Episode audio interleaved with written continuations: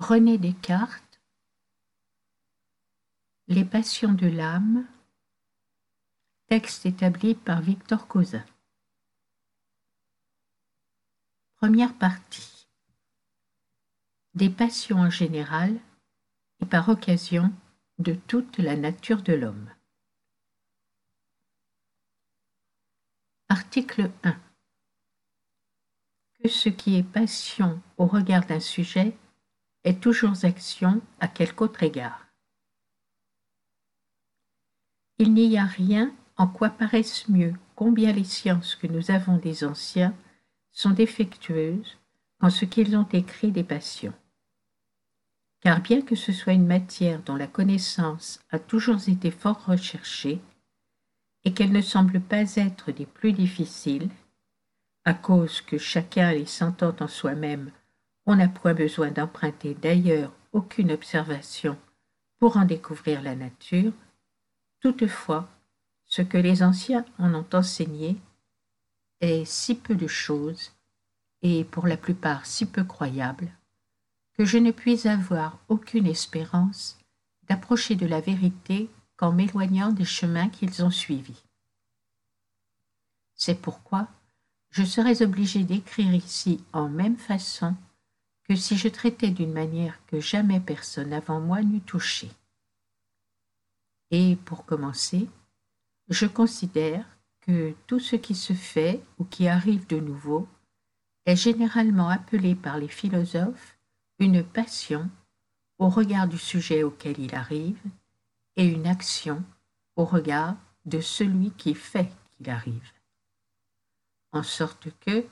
Bien que l'agent et le patient soient souvent fort différents, l'action et la passion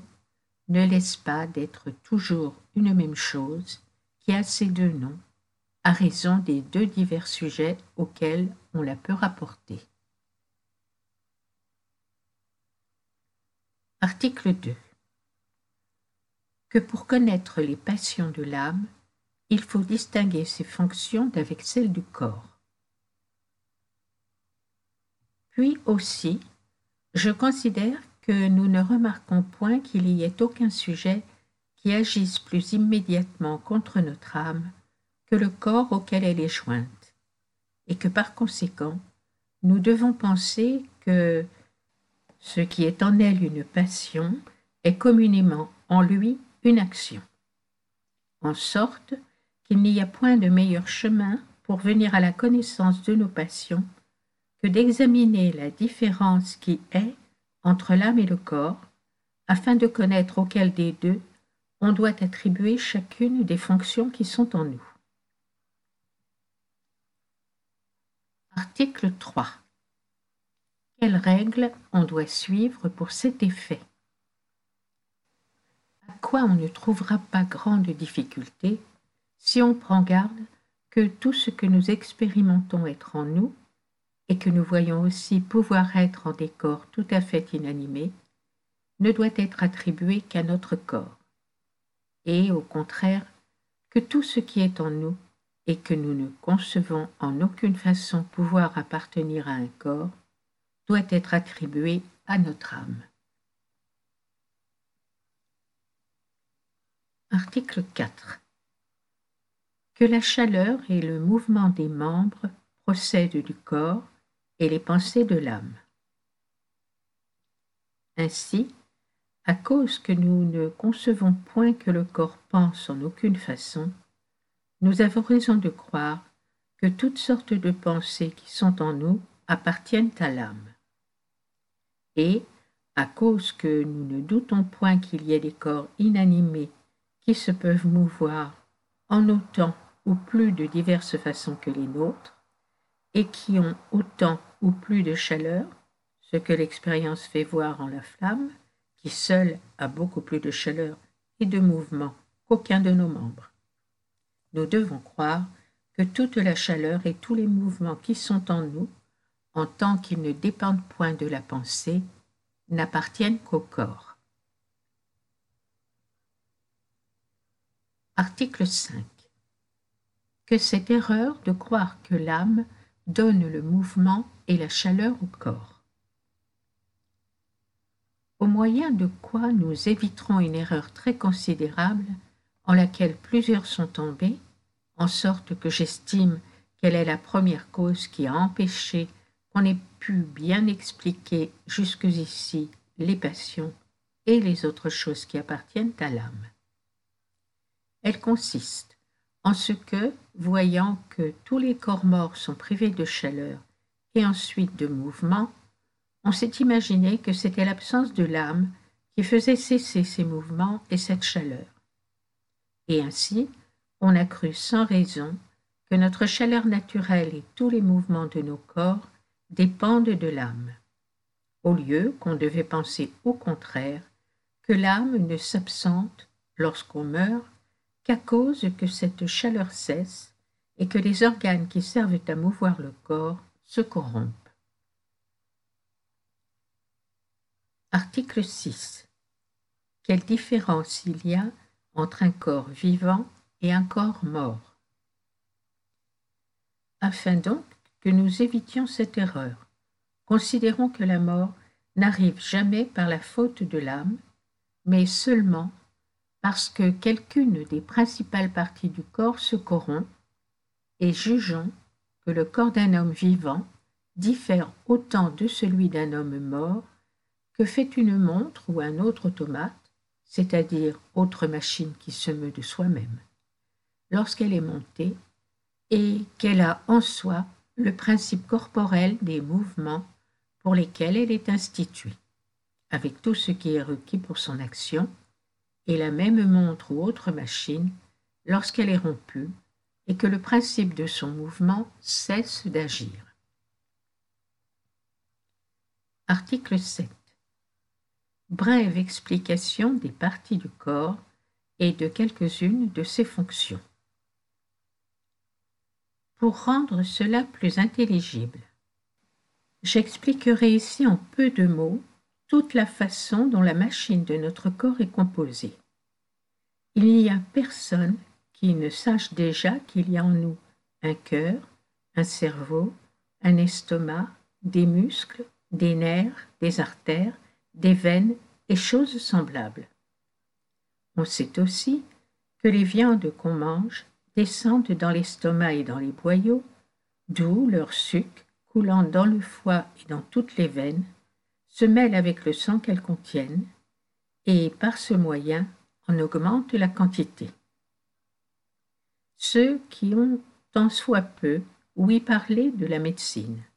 savent, outre cela, comment le cœur est composé et comment tout le sang des veines peut facilement couler de la veine cave en son côté droit et de là passer dans le poumon par le vaisseau qu'on nomme la veine artérieuse, puis retourner du poumon dans le côté gauche du cœur par le vaisseau nommé l'artère veineuse, et enfin passer de là dans la grande artère dont les branches se répandent par tout le corps. Même tous ceux que l'autorité des anciens n'a point entièrement aveuglés et qui ont voulu ouvrir les yeux pour examiner l'opinion d'Hervaeus touchant la circulation du sang, ne doutent point que toutes les veines et les artères du corps ne soient comme des ruisseaux où le sang coule sans cesse, fort promptement en prenant son cours de la cavité droite du cœur par la veine artérieuse, dont les branches sont éparses en tout le poumon et jointes à celles de l'artère veineuse, par laquelle il passe du poumon dans le côté gauche du cœur. Puis, de là, il va dans la grande artère, dont les branches éparses par tout le reste du corps sont jointes aux branches de la veine cave qui porte de rechef le même sang en la cavité droite du cœur. En sorte que ces deux cavités sont comme des écluses par chacune desquelles passe tout le sang à chaque tour qu'il fait dans le corps. De plus, on sait que tous les mouvements des membres dépendent des muscles et que ces muscles sont opposés les uns aux autres en sorte que lorsque l'un d'eux s'accourcit, il tire vers soi la partie du corps à laquelle il est attaché, ce qui fait allonger au même temps le muscle qui lui est opposé.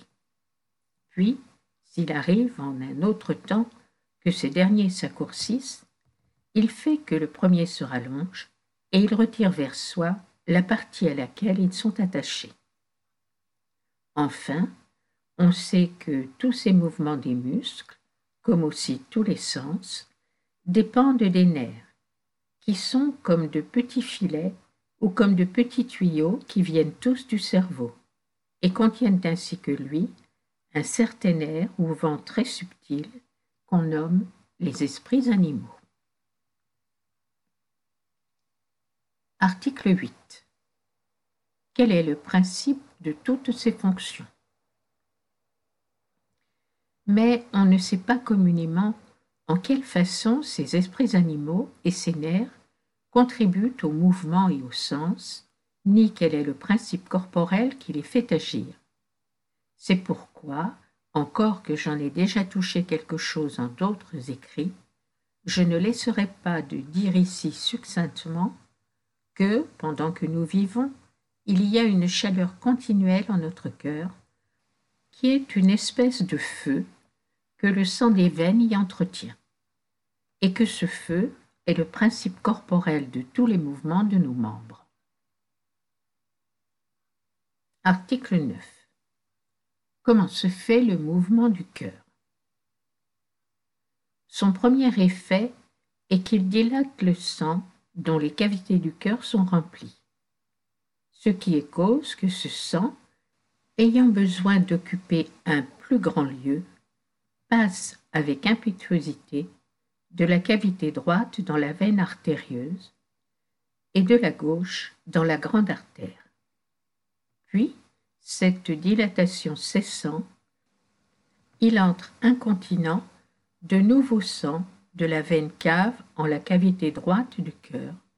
et de l'artère veineuse en la gauche. Car il y a de petites peaux aux entrées de ces quatre vaisseaux, tellement disposées qu'elles font que le sang ne peut entrer dans le cœur que par les deux derniers, ni en sortir que par les deux autres. Le nouveau sang entré dans le cœur y est incontinent après raréfié en même façon que le précédent. Et c'est en cela seul que consiste le pouls au battement du cœur et des artères, en sorte que ce battement se réitère autant de fois qu'il entre de nouveaux sang dans le cœur. C'est aussi cela seul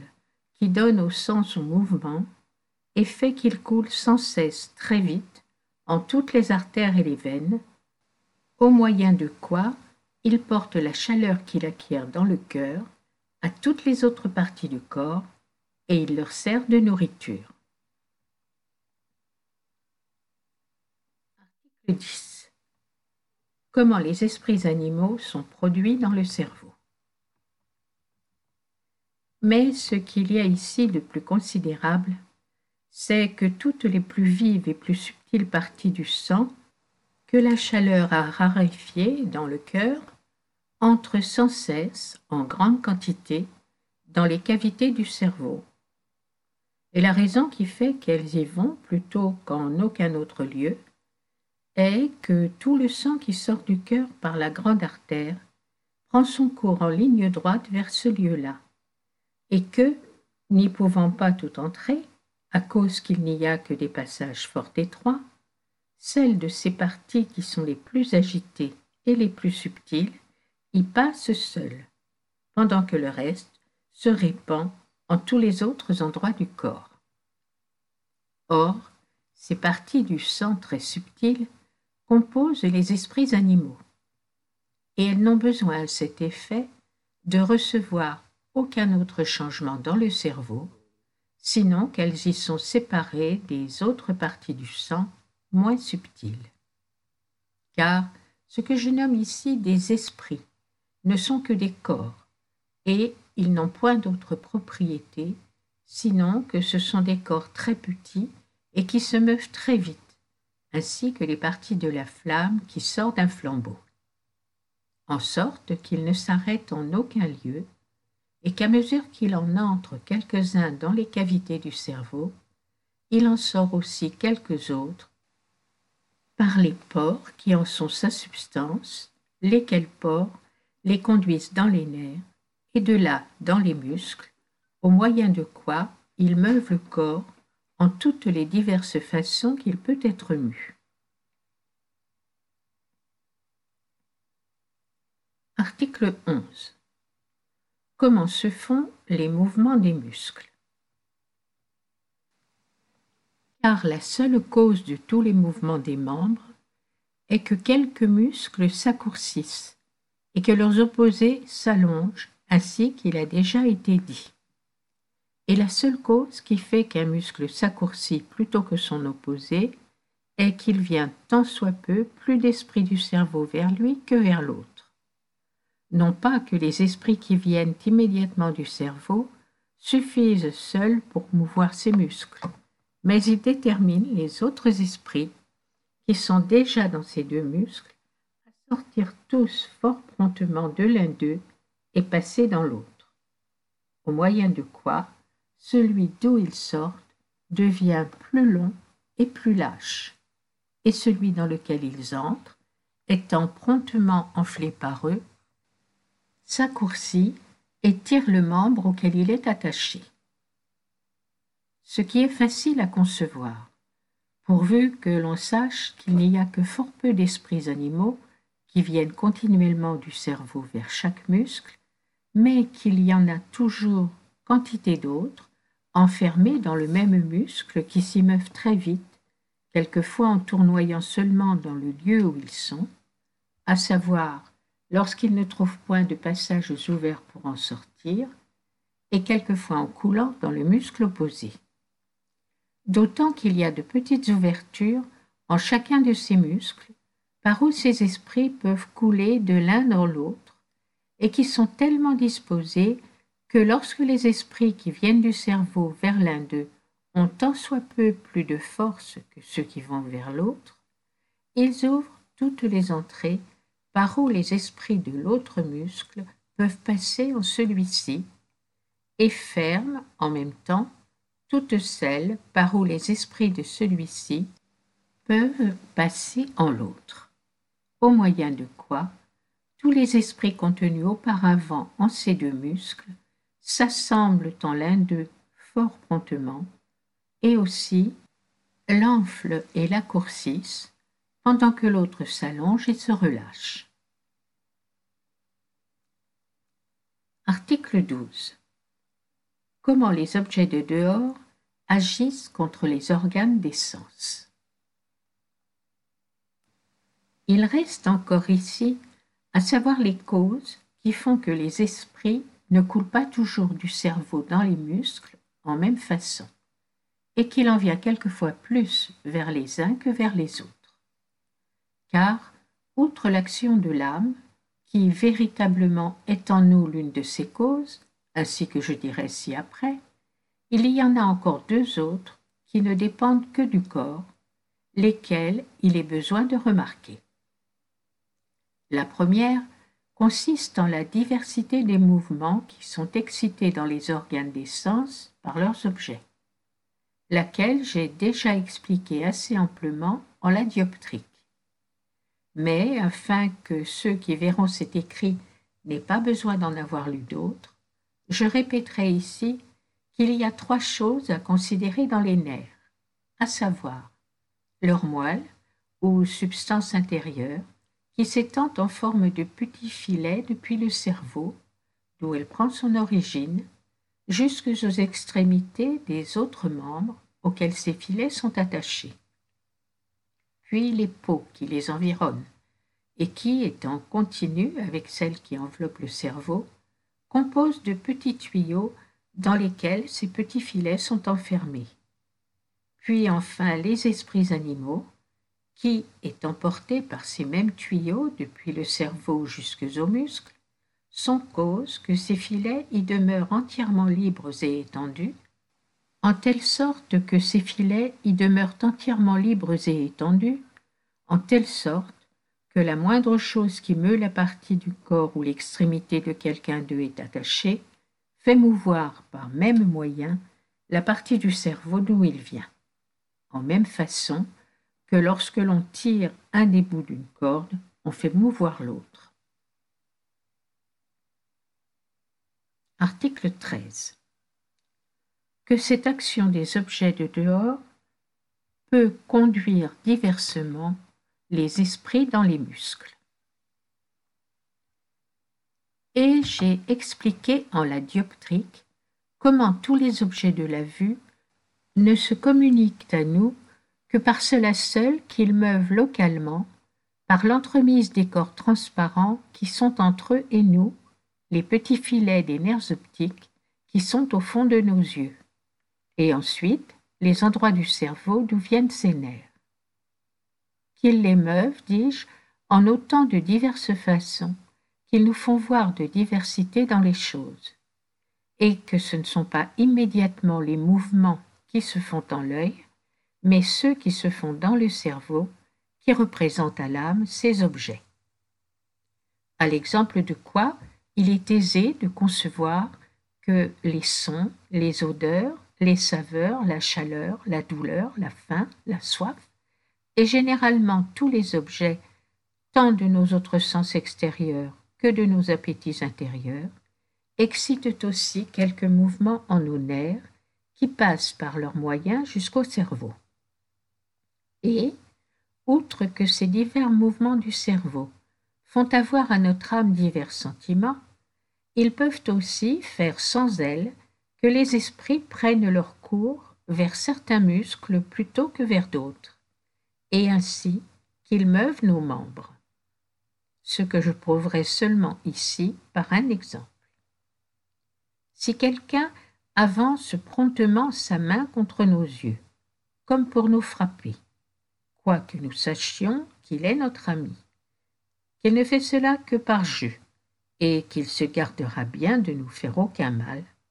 nous avons toutefois de la peine à nous empêcher de les fermer. Ce qui montre que ce n'est point par l'entremise de notre âme qu'ils se ferment, puisque c'est contre notre volonté, laquelle est sa seule, ou du moins sa principale action, mais que c'est à cause que la machine de notre corps est tellement composée que le mouvement de cette main vers nos yeux excite un autre mouvement en notre cerveau, qui conduit les esprits animaux dans les muscles qui font abaisser les paupières.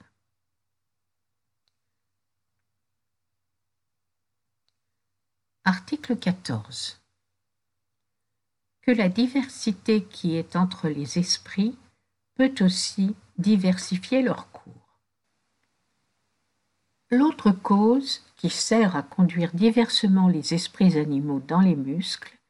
est l'inégale agitation de ces esprits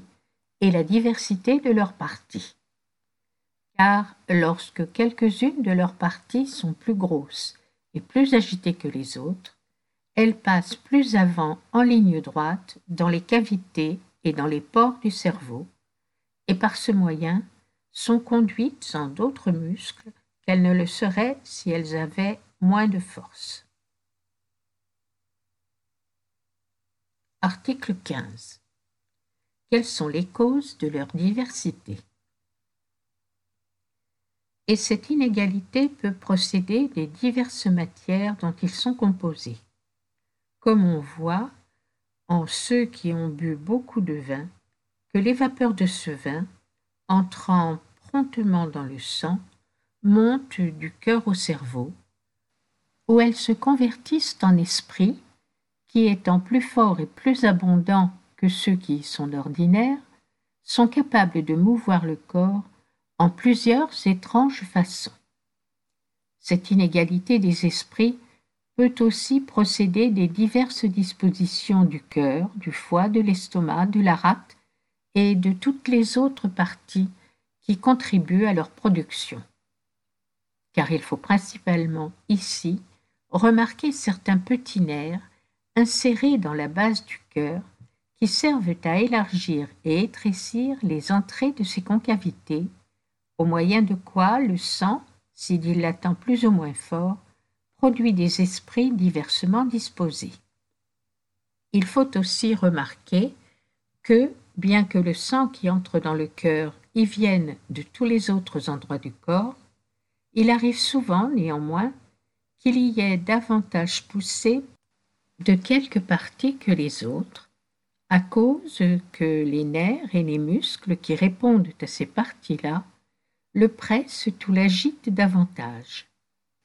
et que, selon la diversité des parties desquelles il vient le plus,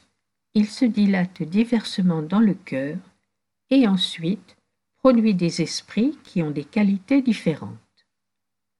Ainsi, par exemple, celui qui vient de la partie inférieure du foie, où est le fiel, se dilate d'autre façon dans le cœur que celui qui vient de la rate, et celui-ci autrement que celui qui vient des veines des bras ou des jambes, et enfin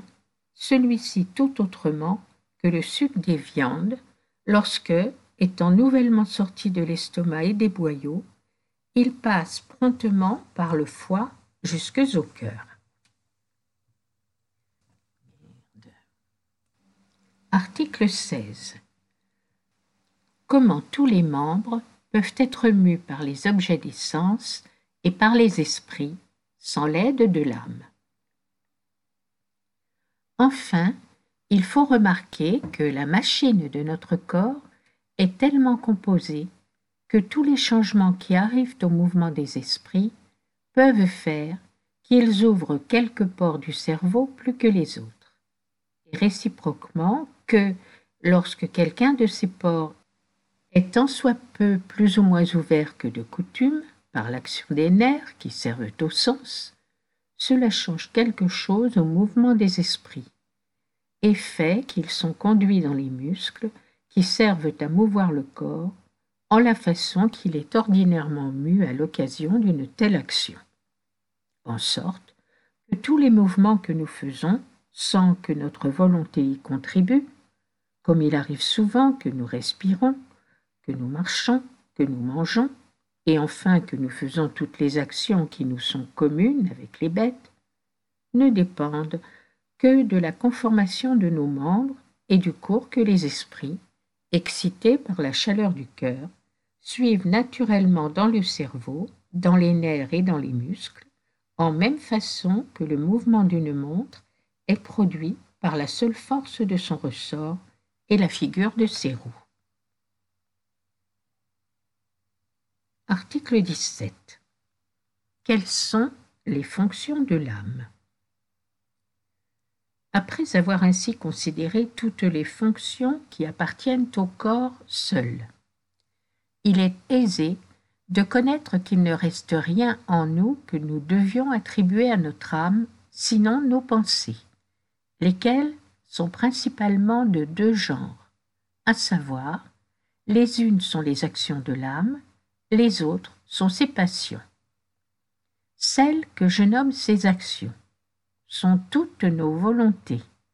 à cause que nous expérimentons qu'elles viennent directement de notre âme et semblent ne dépendre que d'elle. Comme au contraire, on peut généralement nommer ces passions toutes les sortes de perceptions ou connaissances qui se trouvent en nous, à cause que souvent ce n'est pas notre âme qui les fait telles qu'elles sont, et que toujours elle les reçoit des choses qui sont représentées par elle. Article 18. De la volonté. De rechef, nos volontés sont de deux sortes,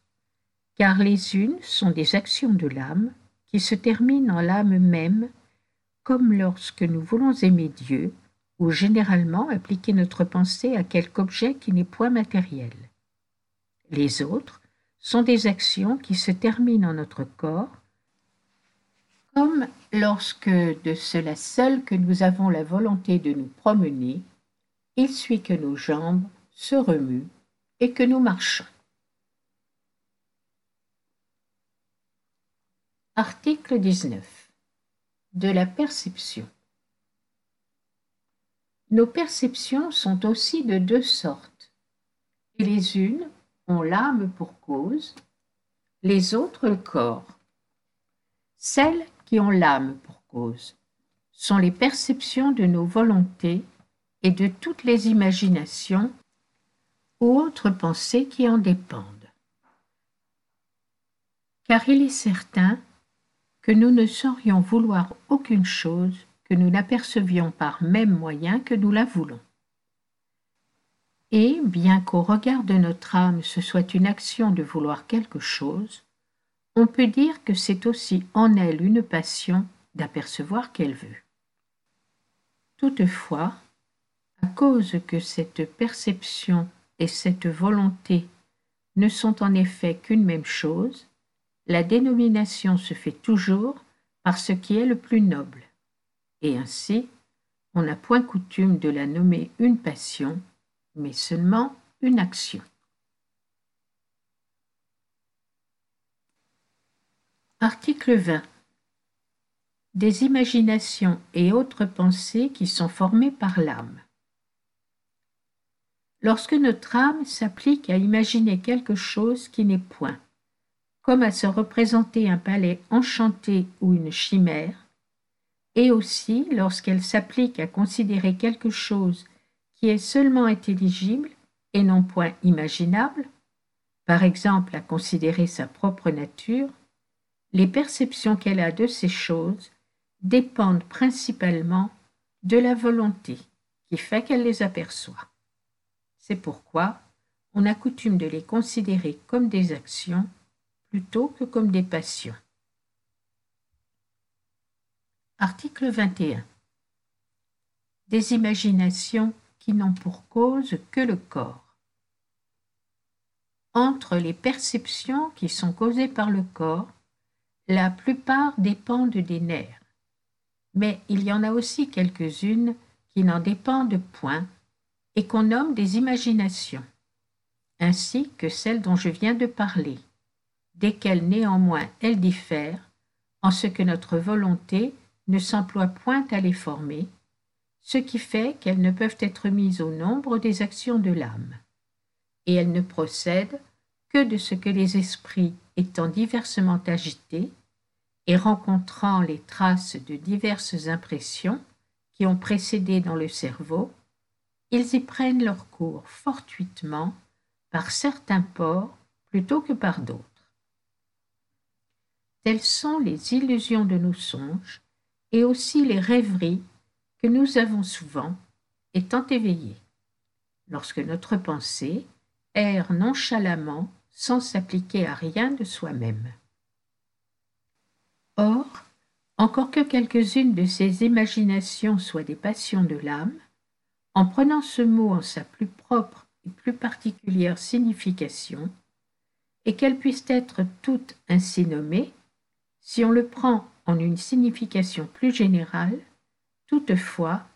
parce qu'elles n'ont pas une cause si notable et si déterminée que les perceptions que l'âme reçoit par l'entremise des nerfs, et qu'elles semblent n'en être que l'ombre et la peinture, avant que nous les puissions bien distinguer,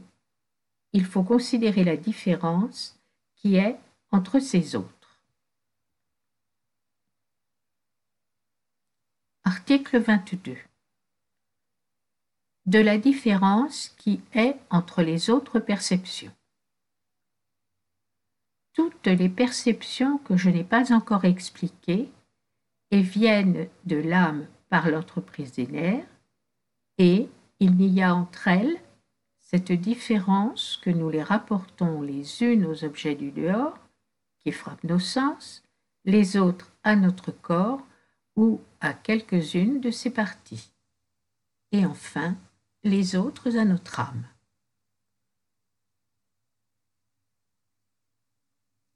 Article 23. Des perceptions que nous rapportons aux objets qui sont hors de nous. Celles que nous rapportons à des choses qui sont hors de nous, à savoir aux objets de nos sens, sont causées, au moins lorsque notre opinion n'est point fausse, par ces objets qui, excitant quelques mouvements dans les organes des sens extérieurs, en excitent aussi par l'entremise des nerfs dans le cerveau, lesquels font que l'âme les sent. Ainsi, lorsque nous voyons la lumière d'un flambeau, et que nous oyons le son d'une cloche. Ce son et cette lumière sont deux diverses actions qui, par cela seul qu'elles excitent deux divers mouvements en quelques-uns de nos nerfs, et par leurs moyens dans le cerveau, donnent à l'âme deux sentiments différents, lesquels nous rapportons tellement au sujet que nous supposons être leur cause, que nous pensons voir le flambeau même et ouïr la cloche, non pas sentir seulement des mouvements qui viennent d'eux. Article 24. Des perceptions que nous rapportons à notre corps. Les perceptions que nous rapportons à notre corps ou à quelques-unes de ses parties sont celles que nous avons de la faim, de la soif et de nos autres appétits naturels, à quoi on peut joindre la douleur,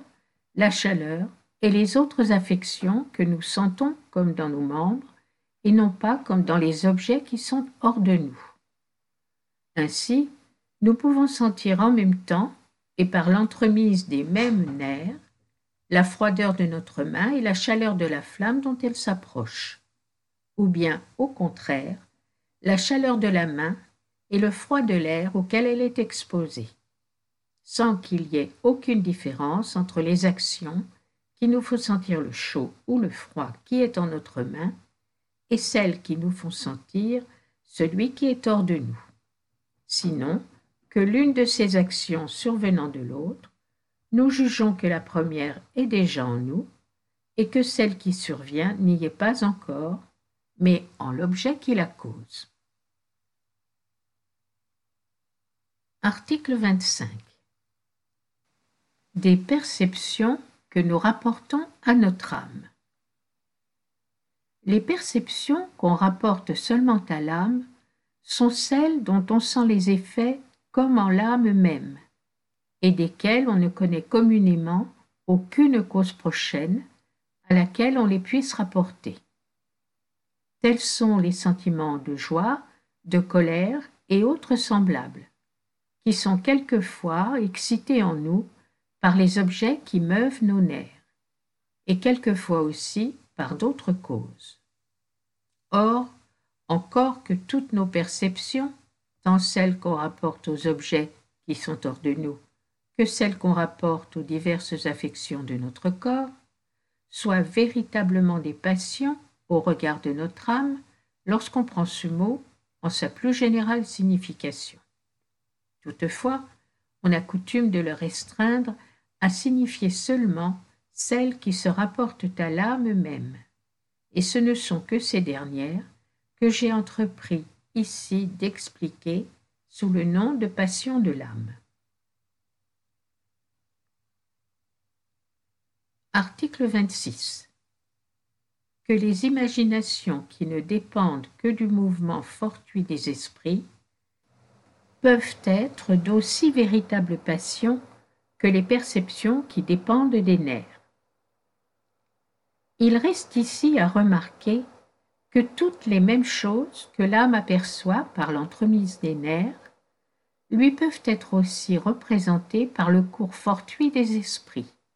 sans qu'il y ait autre différence, sinon que les impressions qui viennent dans le cerveau par les nerfs ont coutume d'être plus vives et plus expresses que celles que les esprits y excitent. Ce qui m'a fait dire, en l'article 21, que celles-ci sont comme l'ombre ou la peinture des autres. Il faut aussi remarquer qu'il arrive quelquefois que cette peinture est si semblable à la chose qu'elle représente qu'on peut y être trompé, touchant les perceptions qui se rapportent aux objets qui sont hors de nous, ou bien celles qui se rapportent à quelque partie de notre corps, mais qu'on ne peut pas l'être en même façon touchant les passions, d'autant qu'elles sont si proches et si intérieures à notre âme qu'il est impossible qu'elle les sente sans qu'elles soient véritablement telles qu'elles les sont. Ainsi, souvent lorsqu'on dort, et même quelquefois étant éveillé, on imagine si fortement certaines choses qu'on pense les voir devant soi, ou les sentir en son corps, bien qu'elles n'y soient aucunement. Mais, encore qu'on soit endormi et qu'on rêve, on ne saurait se sentir triste ou ému de quelque autre passion qu'il ne soit très vrai que l'âme a en soi cette passion.